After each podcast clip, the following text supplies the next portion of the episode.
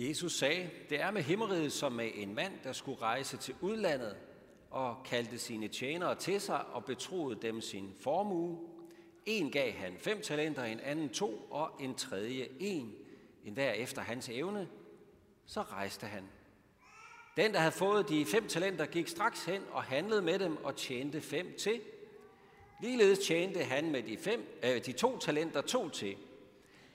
Men den, der havde fået et en talent, gik hen og gravede et hul i jorden og gemte sin herres penge. Lang tid efter kommer disse tjeneres herre tilbage og gør regnskab med dem. Den, der havde fået de fem talenter, kom og lagde andre fem talenter på bordet og sagde, Herre, du betroede mig fem talenter. Se, jeg har tjent fem talenter til. Hans herre sagde til ham, Godt du gode og tro tjener. Du har været tro i det små. Jeg vil betro dig meget. Gå ind til din herres glæde. Også han med de to talenter kom og sagde, Herre, du betroede mig to talenter. Se, jeg har tjent to talenter til. Hans herre sagde til ham, Godt, du gode og tro tjener. Du har været tro i det små. Jeg vil betro dig meget. Gå ind til din herres glæde. Så kom han, også han, som havde fået den ene talent. Og han sagde, Herre, jeg kender dig som en hård mand, der høster, hvor du ikke har sået, og samler, hvor du ikke har spredt. Og af frygt for dig gik jeg hen og gemte din talent i jorden. Se, her har du, hvad dit er. Men hans herre sagde til ham, du er dårlig og dogne tjener. Du vidste, at jeg høster, hvor jeg ikke har sået, og samler, hvor jeg ikke har spredt. Så burde du have betroet mine penge til vekselerende, så jeg havde fået mit igen med rente, når jeg kom tilbage. Tag derfor talenterne fra ham og giv, giv den til ham med de ti talenter. For enhver, som har, til ham skal der gives, og han skal have overflod, men den, der ikke har, fra ham skal selv det tages, som han har. Og kast den udulige tjener ud i mørket udenfor. Der skal der være gråd og tænderskæren. Amen.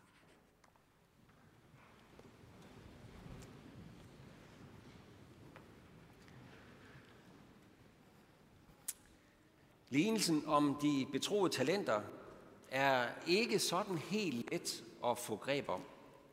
Og en af grundene til, at det er lidt vanskeligt for os at, at få helt fat i, hvad er det egentlig, vi får at vide, øh, det skyldes, at, øh, at den her historie har haft sin egen virkningshistorie i vores kultur. Vi taler jo om øh, talentudvikling og om øh, unge talenter og den slags. Og vi har jo begrebet talent lige præcis for den her lignelse. Det er her, vi har det fra. Og så skulle man jo tro, at øh, så er det jo let for os at forstå, hvad den her lignelse handler om, fordi vi snakker jo om talenter, ikke? Og øh, nogen har fået flere talenter end andre. Nogen har fået færre. Der er nogen, der har fået bedre evner eller flere evner end andre. Og hvis vi ligesom læser det sådan, så bliver lignelsens pointe, at det må være vigtigt at, at bruge sine evner. Lad være med at grave dit talent ned. Det er en gave, du har fået. Brug dit talent, stort eller lille, ellers går det til spille. Men det er faktisk ikke helt det, lignelsen siger. Selvom der kan være en god pointe i det i og for sig. Brug dit liv. Sæt det i spil. Carpe diem, som man siger på latin. Grib dagen. Grib dagens muligheder. Brug de gudgivende evner, du har fået. Tag modige skridt og vær den bedste udgave af dig selv. Fint nok. Fint nok. Men hvis vi vender lignelsen den vej, og ligesom tolker den i lyset af den måde, vi normalt bruger ordet talenter på i dag, så er vi ikke kommet så meget som et skridt nærmere på, hvad den her lignelse egentlig handler om. Vi har ikke engang begyndt at forstå, hvad den handler om, eller fortolke, hvad den handler om. Vi har sådan set bare fortalt den samme lignelse en gang til som en lignelse, som vi har brug for at forstå og fortolke. Vi har bare gentaget den. Vi har skiftet en form for værslig valuta ud med en anden form for værslig valuta. Vi har bare skiftet penge ud med talenter, evner, som udgør en form for værdi. En talent var jo en vægtenhed i det gamle, i det, ja faktisk hele Mellemøsten. En talent øh, omsat til mønt, omsat til penge, den var cirka en 20 års lønninger værd, så det er svimlende summer, vi taler om. En talent, 20 års løn. Så det er jo penge, lignelsen handler om. Lignelsen fortæller om talenter i betydningen af kolde kontanter, som bør investeres for at skabe mere værdi. Hvis en af jer har vundet i lotto 20 årslønninger, ikke? Jamen, de penge skulle ud og arbejde, ikke? Er det ikke rigtigt? De skulle investeres. Det er lignelsens historie, det er dens plot. Den gængse værtslige oversættelse handler jo så om talenter i betydningen evner, der bør investeres for at skabe mere værdi. Penge, der graves ned, er spild af penge. Evner, der graves ned, det er spild af evner. Den, der har penge her i verden, har mulighed for at få dem til at vokse og få endnu flere penge ved at sætte dem i omløb. Den, der har gode evner, har nogle værdier, der kan omsættes, har noget, som andre gerne vil købe ind på, gerne vil spise af, og kan også omsætte det i verden og få mere ud af det. Og jo, så kan man jo godt sige, så bliver konklusionen uværligt, at den, som har, til ham skal der gives, og han skal have overflod, men den, der ikke har for ham, skal selv det tage, som han har. Det beskriver i hvert fald sådan set ganske udmærket kapitalismens grundmekanisme, at den rige bliver rigere, for han har jo noget at arbejde med. Den fattige har ikke noget at arbejde med, han bliver ved med at være fattig. Og det beskriver egentlig også den nådesløse talentkarusel ganske godt, sådan som vi kender den fra X-Factor og fra Danmark har talent. Den, der har talent, bliver elsket og dyrket. Den, der ikke har, bliver alt efter dommernes humør udstillet og ydmyget for åben skærm, afklædt i al sin udulighed og sendt ud i mørke til gråd og tændersknissel, stadig for åben skærm. Det er den samme lignelse. Vi har ikke oversat den fra penge til talenter. Det er det, talenter i den forstand. Det er den samme historie. Vi har slet ikke begyndt at forstå den, hvis vi forstår talenter på den måde som evner. Og se, det er jo ikke sådan her i Guds rige, at du bliver frelst ved dine evner og hvordan du nu investerer dem. Sådan er det ikke. Det kommer ikke an på den, der anstrenger sig. Det er ikke noget, der kan fortjenes. Guds rige er ikke baseret på vores talenter i den forstand, evner.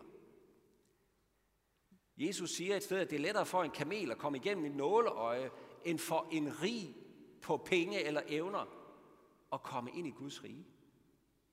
En kamel går lettere gennem en nåleøje end nogen, der har verdens allerbedste talenter og største talenter, eller er rig på mammon.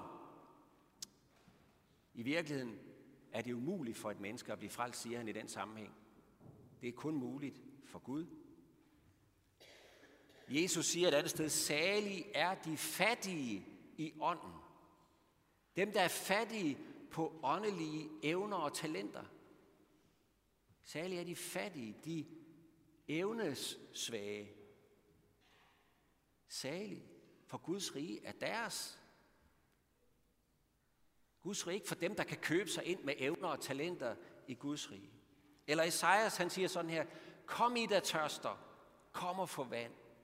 Kom I, der ingen penge har, køb korn og spis. Kom og køb korn uden penge, vin og mælk uden betaling. Det er sådan Guds rige er. Uden betaling. Og det var derfor, vi skulle læse fra Paulus før, som siger, for at noget er i frelst ved tro. Det skyldes ikke jer selv, gaven er Guds. Det skyldes ikke gerninger, for at ingen skal have noget at være stolt af. Det skyldes ikke dine talenter. Det er ikke det, den her lignelse handler om. Den handler ikke om, at vi skal frelses på grund af vores forvaltning af vores evner. Den handler ikke om, at vi skal forvalte vores talenter i den betydning. Frelsen er ikke en talentkonkurrence. Guds rige er ikke sådan en x-faktor audition. Det er en frygtelig misforståelse, hvis vi tænker sådan. Og her vil jeg gerne lige have en lille parentes om det med talenter i betydningen de gudgivende, gudgivende evner, vi nu har fået. Prøv at høre en gang. Vi har forskellige talenter. Vi har forskellige evner. Det er godt. Det er gaver, Gud har givet os, og de skal bruges. Og det er, der er også forskel jo på, hvad vi kan og hvad vi ikke kan. Selvfølgelig har vi lyst til at lytte til den, der har et sangtalent, og ikke til den, der ikke har en tone i livet. Selvfølgelig. Selv i kirken ansætter vi jo øh, øh, faktisk øh, helst kirkesangere, der, der, der kan synge. Ikke? Vi ansætter også helst organister, der rent faktisk kan spille på et orgel. Vi øh, ansætter også kirketjenere, der rent faktisk kan finde ud af at tænde en støvsuger. Og hvis vi er lidt heldige, også kan kende forskel på den, der kan køre selv, og den, man skal skubbe til, ikke også, Jan? Ja, du kan godt finde ud af at tænde dem. Det der med at skubbe det, det er jo så lige det jo. Men selvfølgelig, vi skal værdsætte og bruge de evner og talenter, vi har. Og selvfølgelig skal vi ikke i misforstået kristelighed ligesom sætte øh, talentløse spillere på vores landshold, fordi vi, vi er jo alle sammen lige, og vi skal jo ikke gøre forskel på nogen. Vi skal jo ikke diskriminere Mikkel Hansen. Så vi sætter... Nej, det var vist den, der fik jeg vist vendt noget på hovedet. Vi sætter selvfølgelig talenterne på holdet. Vi vil heller ikke tale sandt, hvis vi påstod, at alle har et talent.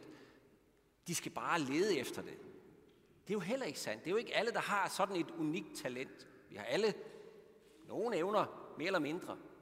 Men det er ikke alle, der har et talent. Og derfor er der heller ikke nødvendigvis noget vejen med talentkonkurrencer.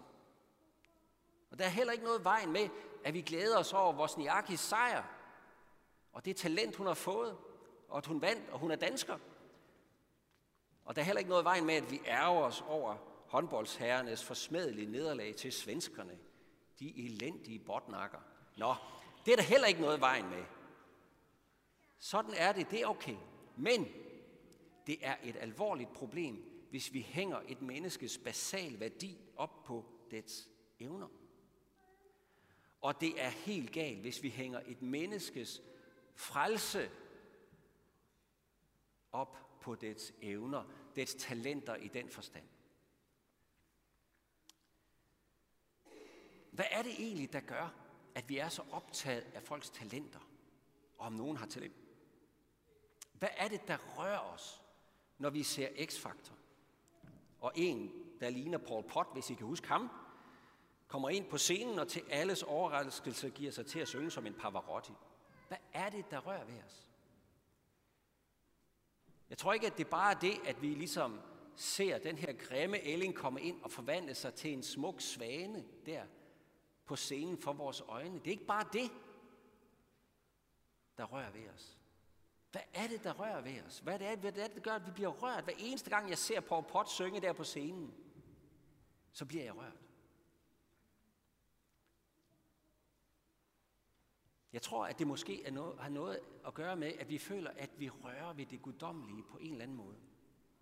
Der sker noget mirakuløst, noget ophøjet, noget sublimt, noget perfekt, noget smukt. Noget, der ligesom må være gudgivet, for at vi kan forstå det. Og se, det er jo langt på vej godt og fint. De evner og talenter, mennesker omkring os er velsignet med, de vidner jo om ham, der har skabt os. Den levende Gud, i hvis billede vi er skabt. Det ærer ham. Det henviser til, hvem han er, hvor stærk han er, hvor stor han er, hvor skøn han er. I den forstand er talenter, der udfolder sig i for eksempel kunst, musik og sport osv., en smag af noget guddommeligt. Det er nogle guddommelige gaver til os alle sammen. Det vidner om Gud. Men der er et alvorligt problem, hvis vi får talent gjort til Gud. Og i vores samfund har vi langt på vej fået Gud lagt på hylden, den levende, almægtige Gud, og vi har fået gjort talentet til Gud. Det er der, hvor vor tids talentdyrkelse i stor stil er endt.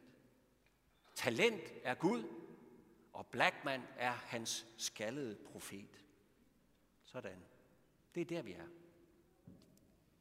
Se, når talent bliver Gud, så bliver den, der har talent, bærer af det guddommelige, i modsætning til den grå mængde, som jo ikke har talent.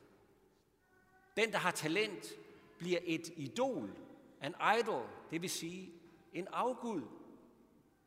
Og den, der ikke har talent, ja, bliver i virkeligheden et gudsforladt menneske, for det menneske er jo ikke rørt af, af, af Guds gaver på den måde. Det er, det er et ligegyldigt menneske. Et menneske, der ikke tangerer det guddommelige. Og det her, det er ærkehedensk tankegang. Det er ukristelig tankegang. Og talent er en ødelæggende Gud. Både for den, der har talent, og for den, der ikke har. For ingen af os kan leve op til at være Gud, selvom vi gør de her et forsøg hver eneste dag. Så er der måske nogen af jer, der tænker, jamen vi lever jo så alligevel i jantelovens land, så vi, øh, vi får da alligevel noget af det der talent, halløj, sådan lidt ned på jorden og holde lidt i snor. Gør vi ikke det? Janteloven, den piller jo stjernestøvet af os, holder os fast på udjævningens øllebrødsgrå farver, farve, ikke? Du skal ikke tro, du er noget. Du skal ikke stikke næsen for langt frem. Du skal ikke tro, du er bedre end os andre.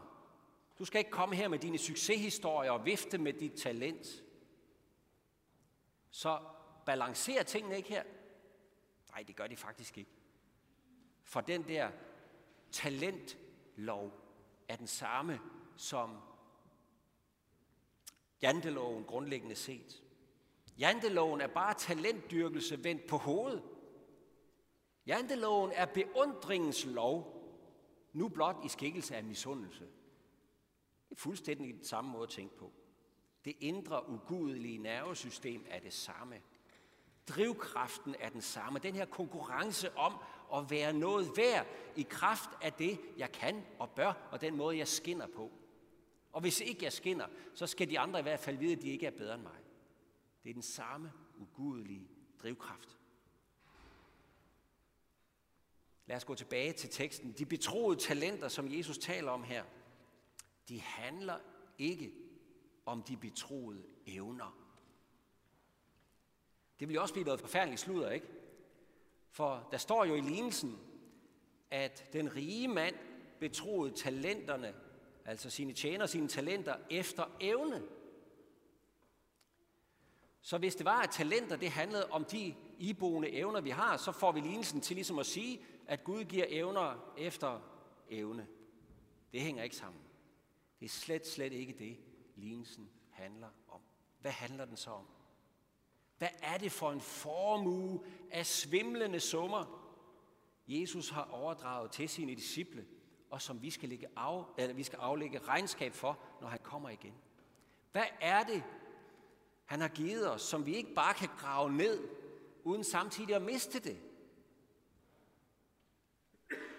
Det er evangeliet om søndernes forladelse ved Jesu dyrebare blod, sådan som det nye testamente formulerer det. Det er det glade budskab om, at Gud selv i Jesus Kristus har taget vores dommedag på sig og betalt vores ubetalelige gæld. Det er den store formue, det nye testamente handler om, og som er lagt i vores hænder. Og det er derfor, der er tale om et enten har du det, eller også har du det ikke. Enten har du søndernes forladelse, så du lever af det, og lever i det, og lader det, lader det fylde sjæl og sind. Eller også har du ikke. Og det betyder, at Jesus her i den her tekst ikke siger andet, end han ellers gør. Han siger det samme her, som han siger igen og igen. Prøv at tænk på lignelsen om den gældbundne tjener. Den kan godt tjene som nøgle også til den her lignelse. Der var en, der fik eftergivet en astronomisk gæld. Han var sat fri. Men så gik han ligesom ud og gravede den tilgivelse ned i et hul i jorden. For den betød i hvert fald ikke noget for ham, da han mødte sin næste, som skyldte ham nogle håndører. Nej, så skulle der ikke være tale om barmhjertighed og tilgivelse og noget mere. Han havde gravet den tilgivelse ned, han havde fået. Han havde begravet den kærlighed, der var blevet investeret i ham. Evangeliet var gået tabt i hans liv. Det er den indre lov, der er i evangeliet. Guds kærlighed vil kærlighed. Guds barmhjertighed vil barmhjertighed. Guds nåde vil noget. Det vi har fået for intet, vil Gud, at vi skal give videre for intet. Det, at vi er set af ham og elsket af ham, på trods af fejl og mangler, svigt og nederlag, det skal sætte os fri, så vi kan se vores næste i præcis det samme lys. Det, at Gud har udvalgt det, som ingenting er, skal åbne mine øjne, så jeg kan se Guds elskede, Guds elskede barn i de svage og små, evne svage mennesker. Det, at Gud har givet mig evner, jeg kan sætte i spil til hans ære, skal give mig glæde over min næstes endnu større evner og se Guds godhed og storhed åbenbaret i dem. Det lys, evangeliet har tændt i mit hjerte, det skal ikke sættes under en spand, så lyset går ud, men det skal have lov at skinne for andre mennesker, så de kan se vores gode gerninger og prise vores far, som er i himlene. Eller vi kan læse de ord, vi hørte fra Paulus før, om at gaven er gratis, den er Guds, nåden er Guds. Det skyldes ikke os selv, og så kan vi læse det til ende, og så kan vi få perspektivet her. Der står sådan her, at den nåde er i frelst ved tro. Det skyldes ikke jer selv, gaven er Guds. Det skyldes ikke gerninger. For at ingen skal have noget at være stolt af. Og så kommer det. For hans værk er vi skabt i Kristus Jesus til gode gerninger, som Gud forud har lagt til rette for os at vandre i. Hvis Guds evangelium til dig var en mønt, så ville der på den ene side stå, modtag min kærlighed og noget. Måske vil der være et korsets tegn på mønten også. Og hvis du vender mønten om, så vil der på den anden side stå, lev min kærlighed og noget ud. Måske flankeret af et billede af de næste. Så lad være med at gå ud og grave det talent ned, du har fået. Den talent, du har fået. Det evangelium, du har fået. Søndernes forladelse. Lad være med at grave det ned som, som en tom og død privat religion, der bare skal leve i et hul. For så mister du det. Men brug det. Lev i det. Lev af det. Og sæt det i omløb. Efter den nåde, de evner, de midler og ressourcer, du nu engang er blevet givet. Og hvis du synes, det er en skat i lærkar, den skat, du har fået, når du kigger på dig selv og dine evner, jamen så er det kun for, at kraften skal være fra Gud, og ærens skal være hans. Lov og tak og evig ære være dig, vor Gud, Fader, Søn og Helligånd, du som var, er og bliver en sand treenig Gud, højlovet fra første begyndelse, nu og i al evighed. Amen. Lad os med apostlene tilønske hinanden. Vi rejser os og ønsker hinanden det, der står her på skærmen. Hvor Herres Jesu Kristi nåde, Guds, vor Fars kærlighed og Helligåndens fællesskab være med os alle. Amen. Og nu vi står op, så kan vi give hinanden hånd, dem der sidder bagved og ved siden af, og sige, Guds fred være med dig. Værsgo.